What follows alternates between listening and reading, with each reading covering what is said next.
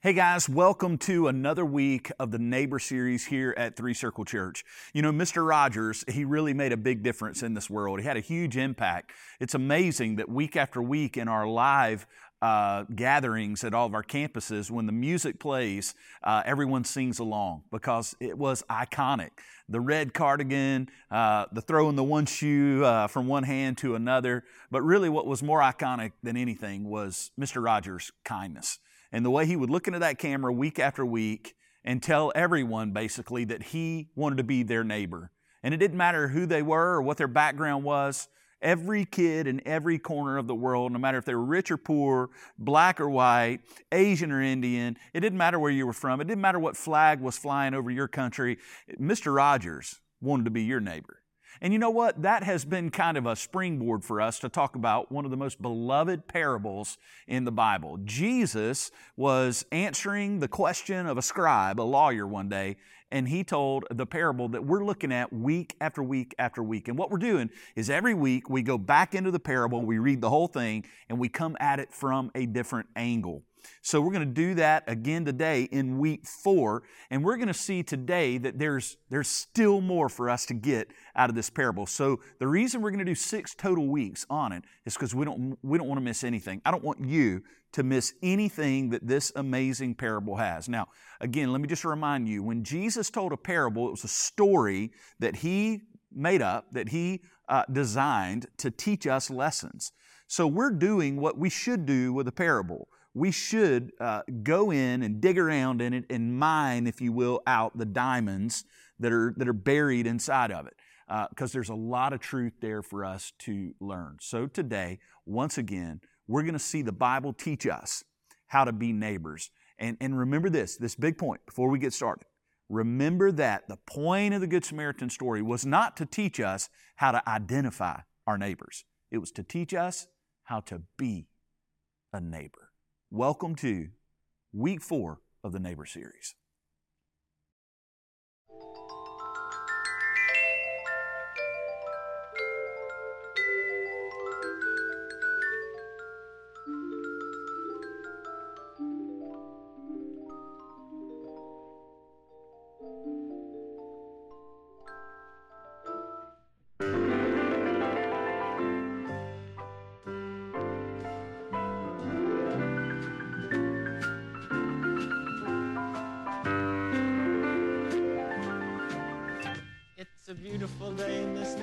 A beautiful day for a neighbor. Would you be mine? Could you be mine? It's a neighborly day in this beauty wood, a neighborly day for a beauty. Would you be mine? Could you be mine? I have always wanted to have a neighbor just like you. I've always wanted to live in a neighborhood with you. So let's make the most of this beautiful day. Since we're together, we might as well say, Would you be mine? Could you be mine? Won't you be my neighbor? Won't you please? Won't you please? Please won't you be my neighbor?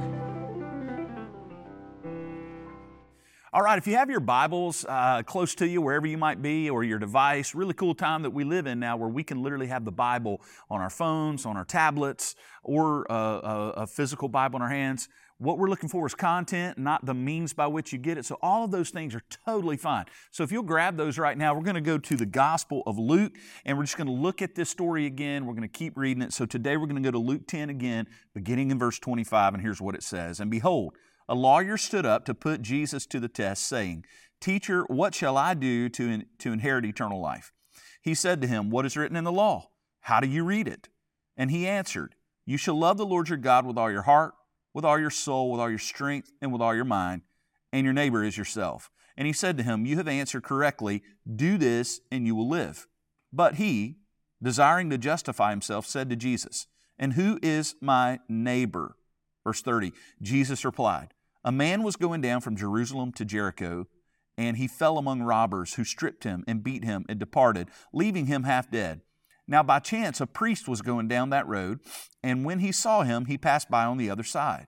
So, likewise, a Levite, when he came to the place and saw him, passed by on the other side. But a Samaritan, as he journeyed, came to where he was, and when he saw him, he had compassion. He went to him and bound up his wounds, pouring on oil and wine. Then he set him on his own animal and brought him to an inn and took care of him. And the next day he took out two denarii and gave them to the innkeeper, saying, Take care of him, and whatever more you spend, I will repay you when I come back. Which of these three, Jesus asked, do you think, proved to be a neighbor to the man who fell among the robbers? The lawyer said, The one who showed him mercy. And Jesus said to him, You go and do likewise. Now, let's begin to unpack this story again and see what we need to learn today. So, a few years back, I read an incredible article from Desiring God. It was written by a great theologian and writer, Jon Bloom, and it was about the Good Samaritan story. And I said then when I read it, it was so great, it was so powerful. I thought, man, I have got to share this with our church family. And so now that we're teaching the Good Samaritan story, uh, Jon Bloom and his writing and desiring God on this particular angle really, really inspired what I'm going to teach you today. And in fact, here is one of his incredible quotes from his article. He said this The neighbor we're called to love is often not one we choose but one God chooses for us. I'm just going to read it again because it's, it is the impetus for what we're going to talk about today.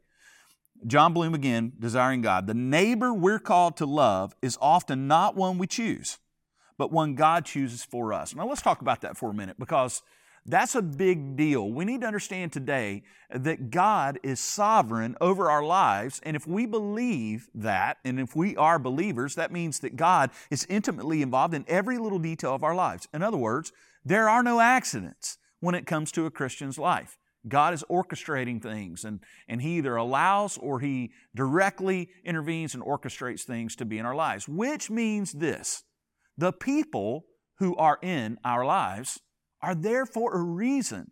God is sovereign over the people that, that ends up in our lives. He either allows it or He orchestrates it, and we need to remember that. So God ultimately chooses our neighbors. Now, the reason that's hard for us is because as people, we are addicted to the idea of choice. We love to choose.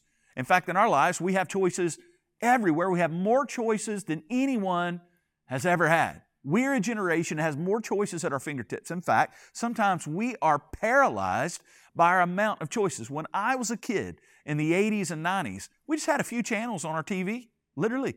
I mean, as a kid, I we still had an antenna at our house. So I would literally, I don't know any of you uh, joining us right now remember these days when you would run outside and you would literally turn the antenna while the people inside yelled at you and let you know when the channel cleared up, guys.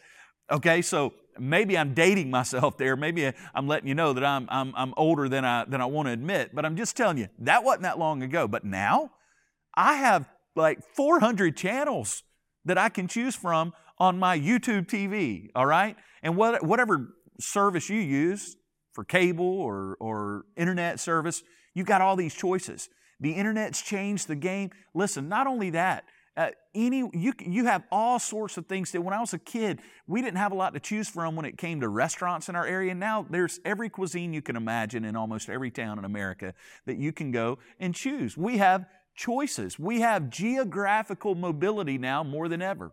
Just a few generations ago, most people stayed in their town and they didn't go far. But now people move all over the place. Technology has allowed families to stay in touch with one another so they don't feel this need to be right next to each other. So we move all the time. So now we have, we choose, are we going to go to this town or that? And we think through, oh, well, if we live in this city, what kind of amenities are there? And what kind of fun things are there to do? And all of these things. We are addicted to choice.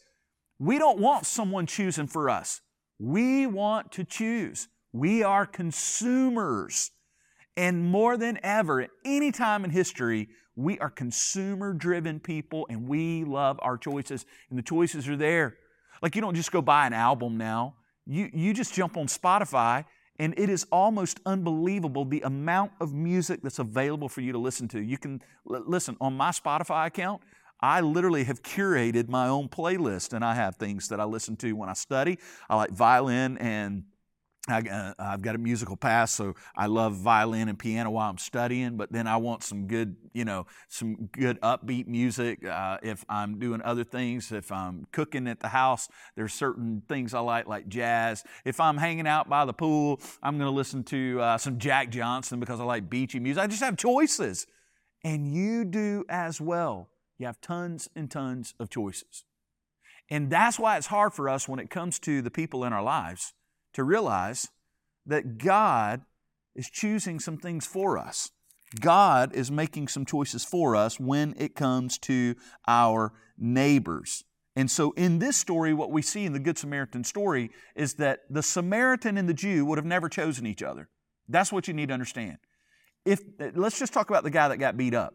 The Jewish man who is beaten up and laying by the road dying, he would have never chosen for his rescuer to be a Samaritan. Remember, the Samaritans and the Jews hated each other, viscerally hated each other. As you can see in this story, the, the Jewish scribe could not bring himself to admit to Jesus that the one who was a true neighbor was a Samaritan. He just said, the one who showed him mercy. He didn't even want to say the words.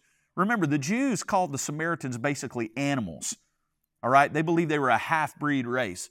And the Samaritans were no more kind to the Jews. They hated the Jews and wouldn't worship, didn't, didn't want to worship anywhere near them, didn't want to worship like them. Since the Jews believed in the entire Old Testament, the Samaritans were like, well, that has to be wrong. So they only believed in the first five books. On and on and on it went. They hated each other. So, isn't it interesting that in the story, the choice is not up to the Samaritan or the Jew? There was a sovereign act that brought those two together. And so, trust me, when the Jew opened his eyes and it's a Samaritan taking care of him, that would not have been his choice. And when the Samaritan saw that it's a Jew laying in the road, this is, listen, you got to understand, when that Samaritan rescued that Jew on the road that day, this is a man, this Jew, had probably talked trash about that Samaritan his whole life. He, he knew that. He knew what it meant to rescue a Jew. That is what was going on here. And yet, we have this beautiful, incredible story. Listen to the words of theologian G.K. Chesterton. He said this about this issue we're talking about.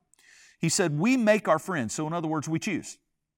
We choose and make our friends, we make our enemies, but God makes our neighbors. The old scriptural language showed so sharp of wisdom when it spoke, not of one's duty towards humanity in general, but one's duty towards one's neighbor. The duty towards humanity may often take the form of some choice, which is personal or even pleasurable, but we have to love our neighbor because he is there. A much more alarming reason for a much more serious operation.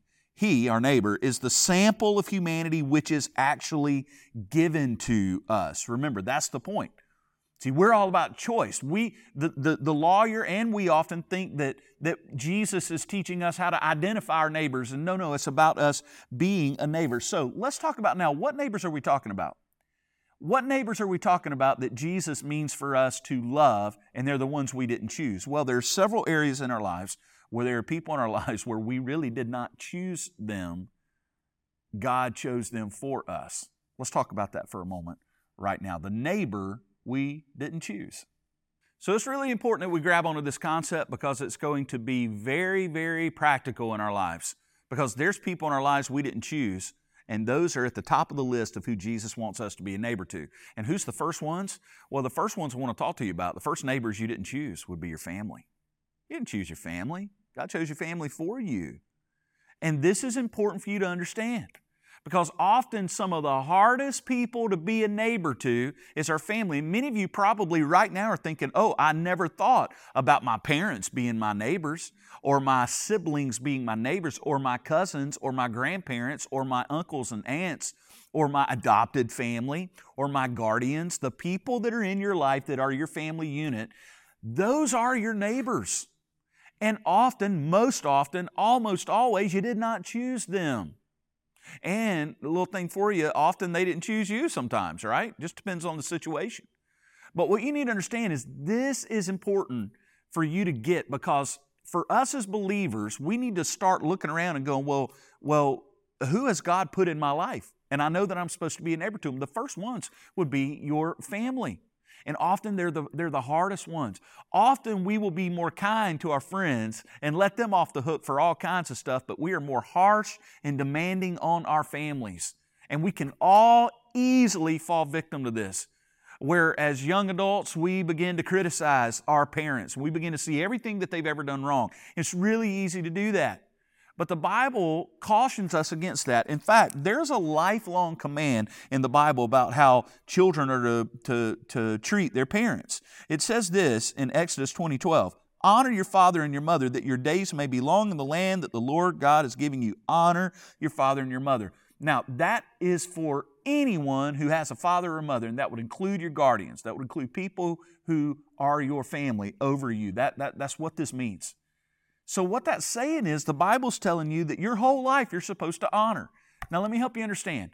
Honoring father and mother does not mean always agreeing with father and mother. And it changes throughout your life. So, to be a good neighbor, the Bible uh, teaches us to our parents or to our families, our immediate families, does not mean that you always agree, but it does mean you always honor. Now, what does honor look like? Well, honor changes throughout your lifetime in how it looks and how it's demonstrated. If you are a kid still, if you're listening to this and you're a kid or you're a teenager and you're still in the house, your parents still have that kind of authority over you, then the Bible teaches that honoring your parents looks like obedience. Obeying your parents is the way you honor your parents. But then there's a huge part of us, and maybe most of us watching this today, that you are out of the house. Your parents aren't actually directly over you anymore. You are on your own. Maybe you're a college student, or maybe you are young and married, or maybe you're in your 50s and 60s and you have elderly parents. I don't know what your situation is, but if you still have parents or guardians, step parents, whoever was over you, listen, the Bible teaches you you should still honor them. And honoring your parents looks different. When you're 28 years old, you're not still uh, obligated to obey your parents the way you were when you were a child because you may disagree with them, but what the Bible teaches you now, it's really even harder, is that you are to honor your parents. And what does honor look like? It changes. Like, it means you show respect. You show deference. Doesn't mean you always do exactly what they want you to do. Doesn't mean that you always agree with them. But it does mean that, hey, you treat them like a neighbor and you are actively loving them listen, all the rules of loving humans applies to, and we forget this, to our families. In fact, it applies first to our families. So, whether you're a child still in the home, look around you and go, you know what? These are the people God's already put in my life, and I need to start there. I need to start there. And, and let me just tell you, it's easier, I'm telling you, it's easier to get on a plane and go across the world and be a good neighbor to people that you don't even know often than to be the neighbor God's called you to be to your parents, to your grandparents, to your aunts, to your uncles, to your cousins, to your siblings. That can be hard. Let's talk about siblings for a minute. Hey, if you have brothers and sisters, step brothers and sisters, or cousins, people that are close to you in your life in that way, so they're not over you, but they're kind of parallel to you, they're alongside you. You know what? You didn't choose them always. And Lord knows when it comes to siblings, oftentimes you go, I would have never chosen these people. And that's the whole point.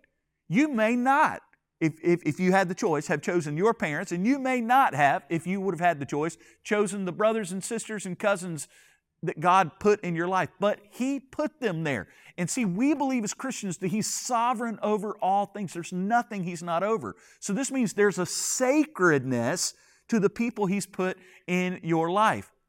And so, uh, Jon Bloom, the guy that wrote the article that I read in Desiring God, he makes the point that our families are God designed laboratories for us to learn how to be Christians, for us to learn how to be neighbors.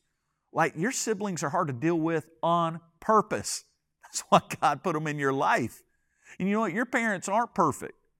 And, and, yeah, they've made mistakes. And yeah, they made mistakes raising you. And some of you, it was a really bad situation. And it's going to be even harder for you to figure out a way to honor somehow the people in your lives. Remember, honoring does not mean you agree. Honor does not mean that you say that everything that ever has happened was okay. No, none of those things are requirements to honor and care for.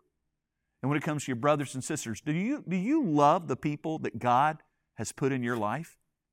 Because those are your first neighbors. These are the neighbors that we didn't choose. These are the neighbors that we probably, maybe, would not have chosen if we would have had the choice. Very important for us to understand. Now, here, here's some other things that you need to know.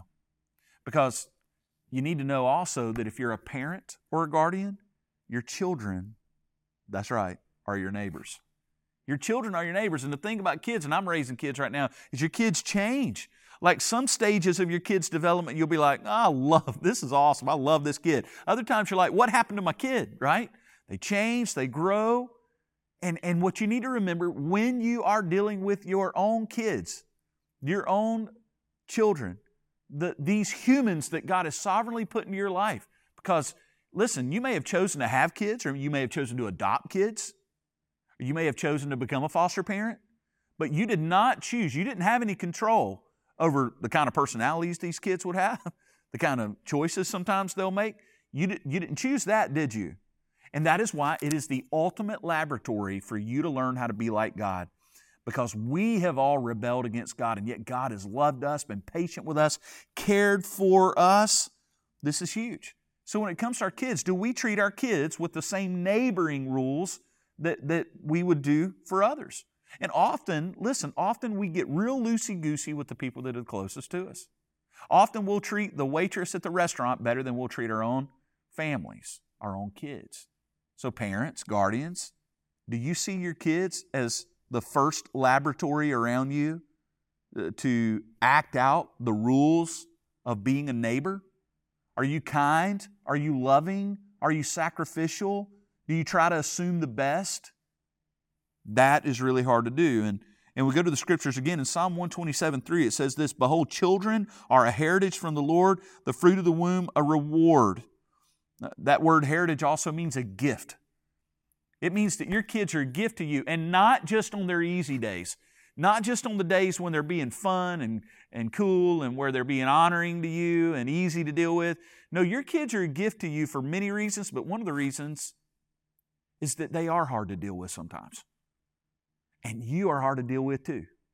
And God loves you and He wants you to learn how to be a parent the way He is to you. Because while you're raising your kids, God's raising you. That's the gospel edge of parenting.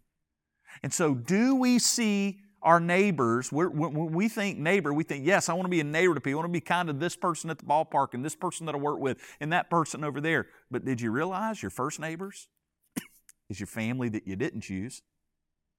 and then your kids that maybe you chose to have, but chose to adopt, chose to foster parent, but you didn't choose how they are. You didn't choose all of that. And yet, this is the laboratory. And let me, let me tell you another huge laboratory for us to understand about neighboring.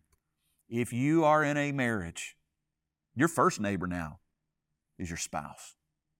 Let's talk about how neighboring applies to being a spouse right now.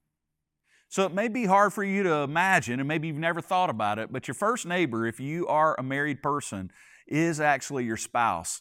And all of the things that Jesus is telling us we need to go and do. Remember, he, he tells the story about the Samaritan taking care of this Jewish man.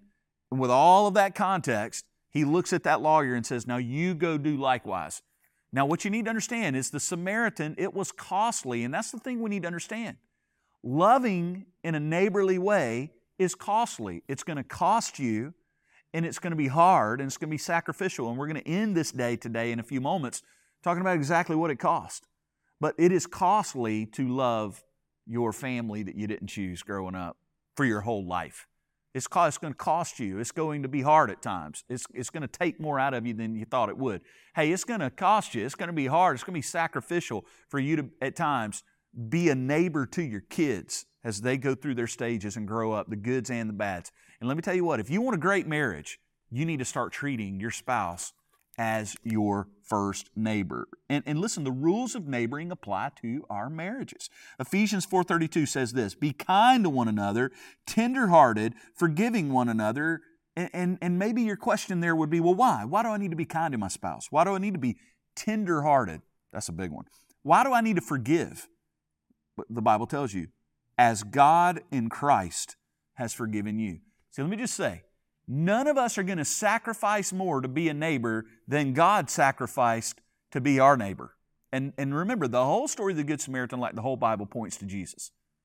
Jesus is ultimately the Good Samaritan. He's the greater Good Samaritan. No one's ever been a neighbor to you like God.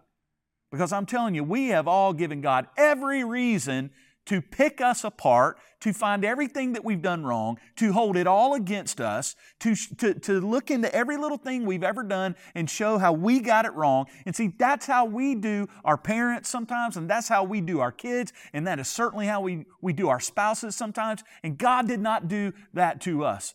God in Christ Jesus has forgiven us. He's been tenderhearted to us. He's been caring to us. He is good towards us. His disposition towards us has been good and sacrificial and loving. So he looks at us and he says, No, you do likewise. You be a neighbor. And it starts with our spouses. And see, being a spouse is hard. And I hear this all the time. I hear people go, Man, it just it's so hard. They get married and they thought everything was going to be great, and then inevitably it's hard. And the reason marriage is hard is because you brought a human home with you. You didn't bring a goldfish. You know, when my kids were little, they wanted pets. And we start, we have a beautiful dog now, Gus, but we started with fish. We had these little goldfish. And let me tell you something about goldfish. They're easy. We forgot to feed the goldfish once for like a couple of weeks. He was fine. He just figured it out. He ate algae and stuff off the rocks. Totally fine. He doesn't need you to pet him. In fact, he'd rather you not. He just wants, you know, he just hang out. Just, just, we, I remember once we forgot to clean the bowl. You couldn't hardly see the goldfish in there. He was totally fine. We put him in a cup, cleaned it out. So easy. Marriage is not easy because you did not bring just a goldfish home. You brought a human home. And humans are complex and they're hard to deal with and they're moody and humans change over time, and we're not the same people we were just a few years ago. And yeah, marriage involves all that, and that is why marriage is the ultimate laboratory for us to learn to love as God has loved us. That's why family is so important. The, the people you did not choose, God chose them for you, they are sacred because of that reason. And the kids that God has put in your life, if you're a parent or a guardian, man, they are sacred not just because they, on their good days, they're really cool and easy. No, no, it's because of what God's doing through them in your life. And your spouse is sacred. Yeah, you chose your spouse, most probably. Unless you were in an arranged marriage, and we don't really do those around here. But you know what you didn't choose when you married that person? Eh, you didn't choose all the things you didn't know, did you? And inevitably, those pop up.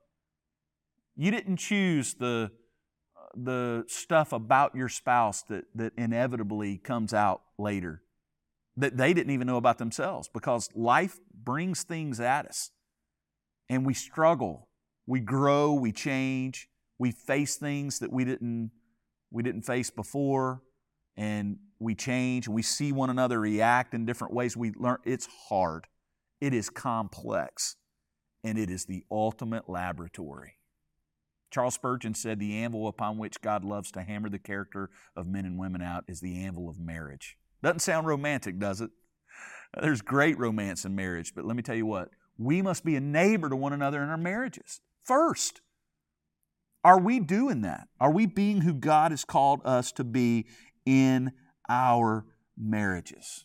Well, it's not just those places, though. Those are very important, and I want to see us today start there because those will cost you more than anything. It'll cost you more. And remember, what the Samaritan did, let me just make clear, for this Jew cost him greatly. Look at the money he spent and the resources he, everything he gave the guy was expensive. Used his own animal, his car, if you will, to take him there. Set it all up. It also was risky. He risked his own life because that was a road that you needed to move through quickly because you could get beat up on that road. Not only that, though, there were like he, the guy had just been beaten up by robbers, meaning they could still be there. And the Samaritan, instead of looking out for himself, he stops, slows the process down, takes care of the guy. It's unbelievable. He risked his own life and so much. He inconvenienced himself. It was not convenient. See, neighboring is not convenient, it's not easy. And all of those things are costly. And that's what makes it beautiful. What makes the Samaritan story beautiful is that it was costly and that it was risky and that it was inconvenient. And that's what makes beautiful families. When we love each other when it's hard, when we're different. God just throws us in with siblings and moms and dads and grandparents and then spouses and our own kids, and we have different personalities and different ways we look at things. We like different foods. We want to do different things. It's hard, it's messy, and God goes, Yep, that's exactly what I designed for you because I'm going to teach you how to be like me. What a gift. What a sacred gift. But all of that all of that points us to one more that I want to talk about. Now, let's talk about the community that you did choose, according to Jon Bloom and Desiring God, but often we want to unchoose it. Let's talk about the church. So, finally, today, as we talk about how to be a neighbor, let's talk about another thing that, that we do choose. And, and man, this is a big deal because when, when you decide where you're going to go to church, unless you stayed in the church that you grew up in and it's the one your parents uh, had you in, that's great. But at some point, you did make a choice. You chose to stay there, right? At some point, you did have a choice. You could have gone to a different church. So you, in a sense, have chosen your community. And if Three Circle Church is your church community, then you chose at some point. But what often happens, we're so consumer driven, people jump around churches. And, and I could do an entire teaching today on why that is dangerous and unhealthy. But one reason it is, and today we'll stay focused on the neighbor principle, is to jump around and treat church like consumerism is to not be neighborly. And yes, the neck before we get on planes and go everywhere before we be a neighbor to the people that we don't even know or the people that are hard to be neighbors to in our in our communities and all that we start with the families god gave us the kids god gave us the spouse that god gave us and then the church that maybe we chose but when we get into a church community god is sovereign over that and let me tell you what we said that our homes are laboratories to be neighbors. That's where we learn to be a neighbor with our spouse and our kids. And and we and we learn to be neighbors with our extended families, parents, grandparents. But we learn to be neighbors in the big laboratory known as the local church. And once again, just like our families and our homes, churches are messy and complex. You know, we have this romantic idea about the early church. I hear that a lot. We just want to be a church like the early church. The early church had it going on. We want our church to look like the early church. Well, you sure about that? Have you checked out? Have you read the New Testament? Let me give you a little taste of what early church was like. Paul was writing uh, to the Corinthians, the church of Corinth, in 1 Corinthians 11, 17 to 22. He, listen what he says. He says, In the following instructions, I do not commend you, because when you come together, it is not for the better, but for the worse. What? Verse 18, For in the first place, when you come together as a church, I hear that there are divisions among you and I believe it in part. For there must be factions among you in order that those who are genuine among you may be recognized. When you come together, it is not the Lord's Supper that you eat. For in eating, each one of you goes ahead with his own meal. One goes hungry, another gets drunk. Do you hear this? This is in the church. Verse 22 What? Do you not have houses to eat and drink in? Or do you despise the church of God and humiliate those who have nothing? What shall I say to you? Shall I commend you in this? No, I will not. That's the Apostle Paul to a church, a big church. And he's telling them, You guys are a mess.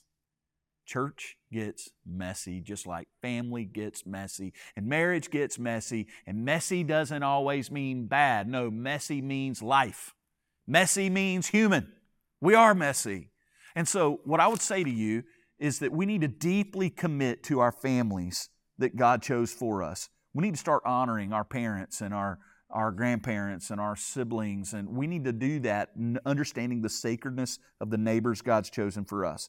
And then when it comes to our kids, we may have chose to have kids, adopt them, or foster care, but one thing we didn't choose is how our kids are. And we need to learn to be neighbors. That's the laboratory. And our spouses, we need to learn that, but we need to learn it in church you and I, we need to be committed to our churches. Now, is there a time to leave a church? Leaving a yes, there is. If your church becomes so theologically in error that they're not teaching the Bible and not teaching the truth, then that might be a time for you to make a, make a change. And I totally get that. If there's abuse going on in the church, those types of things, absolutely. If there's leadership issues that are unbiblical, yeah, I get that. But to leave a church and change a church because you don't like the style or you don't really care for the people or you're just not fitting in with the folks and after a couple of years you just think there's a better option that's not being a neighbor to your church See, the church is a great laboratory. In my family, all three of my kids like to eat different things, they like different types of music, and yet it's a laboratory for us to learn to love each other. Church is the same way. You know, on every Sunday morning in a church, people like some of the songs, they don't like others. Some are old, some are younger. Some people would rather us do more hymns, some would rather us never do a hymn. Some have more Pentecostal backgrounds, some have Methodist backgrounds, some have Presbyterian backgrounds. Uh, just think about how that is, right? Even when it comes to our online broadcast, some people would rather us just take our live feed from our stage on Sunday mornings, just stick it out there. And others of you really love what we do right now with the pre recorded. There's always opinions. And, and, and often what we will do is we'll become consumers when it comes to church and we'll go, you know what, I'm going to shop around, find something better for me. And you know what? You are shortchanging what God's trying to do in your life through the church because the church is a laboratory where we learn to be neighbors. Before we can be neighbors to the world, we got to learn to be neighbors to each other. And see, the Samaritan did not choose the Jew that day. And the Jew certainly did not choose the Samaritan. God chose them for each other. It was God's plan. See, God was doing something amazing. Don't you think that situation changed both the Samaritan and the Jew's life? We have to understand what the Bible is teaching us. See, we need to remember when it comes to the church, just like our families, our parents, our spouses, our children, the church is sacred too. The people that walk into the church, the people that are a part of your small group, this community we call Three Circle, every one of them sacred. Even the ones that you think are hard to deal with, the ones you think are weird, the ones you wish would change, the ones that aren't just like you, they are sacred. Sacred to God. John 13, 35 tells us this By this, all people will know that you are my disciples if you have love for one another. Jon Bloom, again, in Desiring God, let, reminds us that the mark of the church has never been that we all look alike or that we all uh, like the same things or that we all agree. Neighboring doesn't mean agreeing. Neighbor doesn't always mean affirming. What it does mean is love and honor. So, let me give you four things that I think are required really quickly for you for all of these groups I just mentioned that are hard to be neighbors to, that maybe you didn't realize were your first neighbors, these are your first neighbors. We got to get this right first. What's four things we need to do? Let me tell you those right now. So, four things we're going to need to do to be a neighbor in these arenas that I just mentioned, these laboratories of our families God chose for us growing up, but for the rest of our lives, our kids, our spouses, and our church. Uh, first of all, it's going to require, listen, it's going to require patience. One thing it's going to require is that you be patient. Oftentimes we pick one another apart. We're really hard on each other. We don't assume the best. We're very critical of one another. We find little things that are wrong with each other constantly. And the Bible says we must not do that. Love is patient.